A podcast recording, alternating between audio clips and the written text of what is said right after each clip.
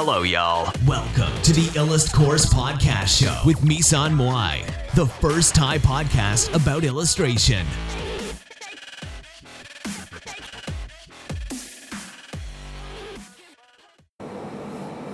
สวัสดีค่ะ วันนี้เราก็จะมา พูดถึงรีวิวของเซวีนานะคะเซวีนาเนี่ยก็เป็นเรื่องของเด็กผู้หญิงคนหนึ่งชื่อเฟมิลนะคะเฟมิลเนี่ยก็เขาเนี่ยก็ถูกทิ้งไว้อยู่ในมิติหนึ่งชื่อมิติชื่อเซเว่นนะคะ แล้วในเซเว่นเนี่ยก็คือ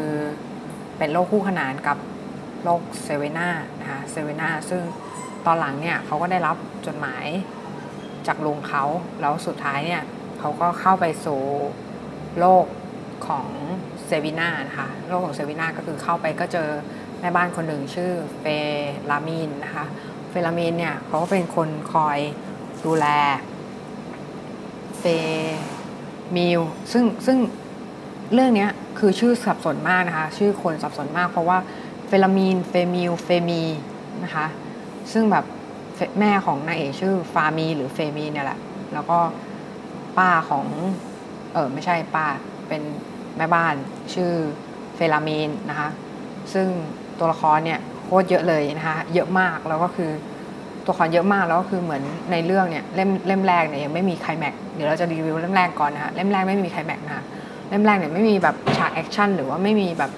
คือมันมีฉาก action บ้าง แต่ว่ามันไม่ได้เยอะขนาดนั้น แล้วก็คือมันไม่ได้เป็นไฮไลท์ขนาดนั้นนะคะ คือเรื่องมันแบบดำเนินแบบเนิบๆมากกว่า แล้วก็คือเป็น school life เป็นแบบชีวิตแบบนักเรียนอะไรอย่างเงี้ยนะคะ แบบน่ารักน่ารักสดใสแบบเหมาะกับ เด็กอ่านมากกว่าเด็กอายุประมาณ 18 ถึง 24 ปีอะไรอย่างเงี้ยนะคะอ่าน เพราะว่าถ้าถ้าโตกว่านั้นเนี่ยก็จะเดาเรื่องได้ ก็พอจะเดาออกว่ามันจะเกิดอะไรขึ้นอะไรเงี้ยคือ แต่ว่าตัวตัวหนังสืออะคือเขาคนเขียนนะจินตนาการดีมาก คือเขาแบบว่าเขาเขาเขียนเนี่ยเขามันจะมีอัญมณีเจ็ดอย่างมั้ง ซึ่งแบบคือก็ก็จะมีฝ่ายร้ายที่คอยแบบว่า พยายามจะเอาอัญมณีแช่งเกียรติอัญมณีนี้ไปอะไรเงี้ยแล้วคือช่วงเล่มแรกเนี่ยคือไม่ไม่เฉลยอะไรเลย คือเหมือนแบบทุกอย่างดำมืด คือเหมือนแบบอ่านแล้วแบบเออจบแล้วหรออะไรเงี้ยคือแบบเฮ้ยจบแล้วหรอคือแบบใครแม็กไม่มีอะไรเงี้ยคืออ่านแล้วแบบไม่ไม่ไม่ได้ฟินอะคือไม่ได้รู้สึกเหมือนเหมือนแบบพาคนอ่านไปถึงจุดจุดจุดจุดหนึ่งอะแล้วก็ปล่อยไว้ตรงนั้นอะไรเงี้ยแต่ว่าคือมันก็มาถึงเล่มสองไง แต่มันไม่ได้ไม่ได้ถูกมันไม่ได้ดึงให้คนอ่านมามาปุ๊บเอออยากอ่านเล่มสองเลยแต่ว่าหนังสือมันพิมพ์เป็นสิบรอบเลยก็เลยเลยอยากรู้ว่า มันสนุกยังไงนะคะคือจริงๆแล้วเขาเขียนสนุกกันแหละเขาเขียนแบบว่าถ้าเป็นการ์ตูนก็คงอ่านแล้วเออมันมันดีอะไรเงี้ยแต่ว่าจังหวะที่จบอะคือมันจบแบบคาใจไปหน่อย คือมันไม่มันมันเฉลยปัญแบบเฉลยปมประเด็นปริศนาบางบางจุดนะแต่ว่ามันไม่ได้ทำให้คนอ่านฟินรู้สึกแบบว่า อิ่มเอมไปกับ คือคือไม่ไม่ใช่คนอ่านคนอื่นนะคือเราเนี่ยตัวเราเองรู้สึกแบบนั้น แต่ว่าคนอ่านคนอื่นอาจจะรู้สึกฟินไปแล้วก็ได้นะคะ แล้วพระเอกเนี่ยลีโอฟานเซสกานะคะก็คือ ตัวละครที่น่าสนใจที่สุดก็คือพระเอกนะคะเพราะว่า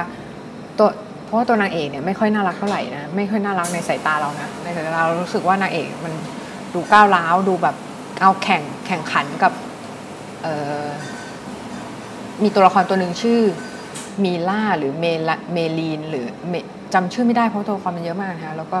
คือเขาแข่งขันกับเมล่ามากเกินไปอะชื่อเมล่าใช่ใช่ชื่อเมล่าก็คือเหมือนแบบเขาพยายามจะแบบเออเนี่ยยายนี่ยายนั่นอะไรเงี้ยคือ คือมันอ่านแล้วมันรู้สึกไม่น่ารักเลยนะอะไรเงี้ยนิสัยไม่น่ารักเลยอะไรเงี้ยคือเราเราอ่านเนี่ยแล้วเราก็รู้สึกแบบนั้นนะคะ แต่ว่าคือถามว่าเซวีนาเนี่ยคือเป็นเรื่องที่สนุกไหมก็คือเรื่องที่สนุกเลยแหละ คือเรื่องที่สนุกแล้วก็คือเป็นเรื่องที่ คิดว่าแบบเออคนไทยคิดได้ด้วยอะไรเงี้ยก็มีความภูมิใจที่นักอ่านคนไทยเนี่ยชอบแนวนี้ เพราะว่ามันเป็นนิมิตหมายที่ดีที่ว่าเออเหมือนคนไทยชอบแนวแฟนตาซีด้วยอะไรเงี้ยนะคะซึ่งมันอ่านค่อนข้างยากนิดนึงแล้วก็คือมันต้องแก้ปริศนานู่นนี่อะไรเงี้ยซึ่งซึ่งเขาก็เขียนได้ดีนะเขาก็เขาก็มีการดำเนินเรื่องที่มีการใส่ปริศนาเข้าไปอะไรเงี้ยใส่ปริศนาเข้าไปให้มันดูน่าสนใจมัน แต่ว่าเรื่องมันอาจจะไม่ใช่แนว fantasy action ไง ใครชอบฉาก action ก็อาจจะไม่ได้แบบ in กับเรื่องนี้มาก แต่ว่าคนที่ชอบดราม่าชอบอ่านเรื่องแบบว่า มีปริศนาให้แก้ มีแบบอะไรอย่างเงี้ย คืออาจจะชอบเรื่องนี้ เพราะว่าเรื่องนี้มันก็มีปริศนาให้แก้นะคะไปเรื่อยๆ แต่ถ้าถ้าโตแล้วเนี่ยก็จะเดาเดามันออกค่อนข้างเยอะค่ะ แต่ก็เป็นเรื่องที่ยังเป็นเรื่องที่สนุกอยู่สนุกอยู่นะคะ พอดียังไม่ได้อ่านเล่มสองก็เลยแบบ อาจจะยังพูดอะไรมากไม่ได้นะคะ แต่ว่าถ้าถามว่า ในฐานะคนที่เป็นนักวาดเนี่ยอ่านแล้วรู้สึกยังไงก็คืออ่านแล้วรู้สึกเออบางบางตัวละครก็อยากอิลลัสเตรตออกมาให้มันเป็นรูปนะบางตัวละครก็รู้สึกว่ามันน่าสนใจอย่างลีโอฟานเซสกาอย่างเงี้ยเป็นตัวละครที่น่าสนใจนะเออเป็นตัวละครที่แบบเออยิ้มยากอะไรเงี้ยแล้วก็เป็นตัวละครที่พระเอกอะพระเอกพระเอกนะออกมาช่วยนางเอกตลอดอะไรเงี้ยแล้วก็คือมีกิมมิคบางอย่างที่แบบมันพระเอกอะไรเงี้ยอย่างเช่นแบบอันนี้ขอ spoil นะ ถ้าเกิดใครไม่ รไม่อยากฟังเนี่ยก็ข้ามไปเลยกดข้ามไปตรงนี้นะคะ ก็คือ spoil ว่าพระเอกมันแปลงเป็นเสือได้นะคือเหมือนกับมันมันร่างมีร่างหนึ่งเป็นเสือนะคะแล้วก็คือมีแบบอัญมณีแบบว่าคือเป็นเสือหรือสิงโตนี่แหละจำไม่ได้ละลีโอน่าจะเป็นสิงโตนะเออสิงโตหรือเปล่าสีสีอ่าออกเหลืองๆน้ำตาลน้ำตาลไม่แน่ใจอะเพราะมันอ่านแล้วตอนอ่านมันแบบ ภาพมันไม่ชัดขนาดนั้นนะคะ ภาพในหัวไม่ชัดขนาดนั้น แต่ว่าก็อย่างที่บอกก็คือลีโอฟานเซสกาเป็นตัวละครที่น่าสนใจนะคะ แล้วก็คือเป็นตัวละครที่น่า illustrate ออกมาเป็นรูปมากที่สุดนะคะ เพราะว่ามันมีมิติที่สุดแล้วนะคะสำหรับตัวละครเฟมิลเนี่ยจะเป็นตัวละครที่เป็นนางเอกที่ไม่น่ารักอะไม่น่ารักเลยอะสำหรับเรานะสำหรับเรารู้สึกว่าเฟมิลมันมันดูก้าวร้าวดู อาจจะเป็นเพราะว่ามันถูกถูกแบบว่าหล่อหลอมมาเป็นแบบนั้นนะคะ คือเขาก็เขียนดีนะ ตรงที่แบบ เฟมิลมันก็ดูมีมิติดีตรงที่มันแบบดูสู้คนดูอะไรอย่างเงี้ยเพราะว่ามัน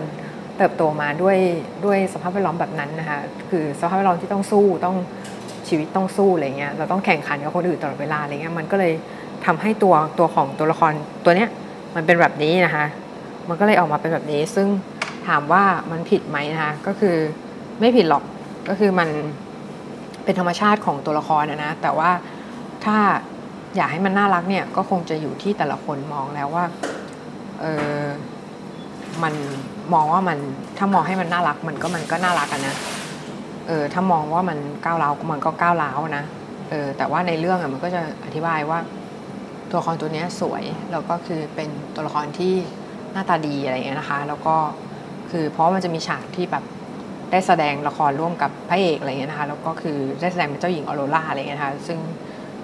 มันก็เป็นฉากที่แสดงให้เห็นว่านางเอกมันหน้าตาดีไง อืม แล้วคือเขาบรรยายฉากค่อนข้างดีนะคะบรรยายฉากแบบว่า บรรยายฉากนู่นนี่แบบ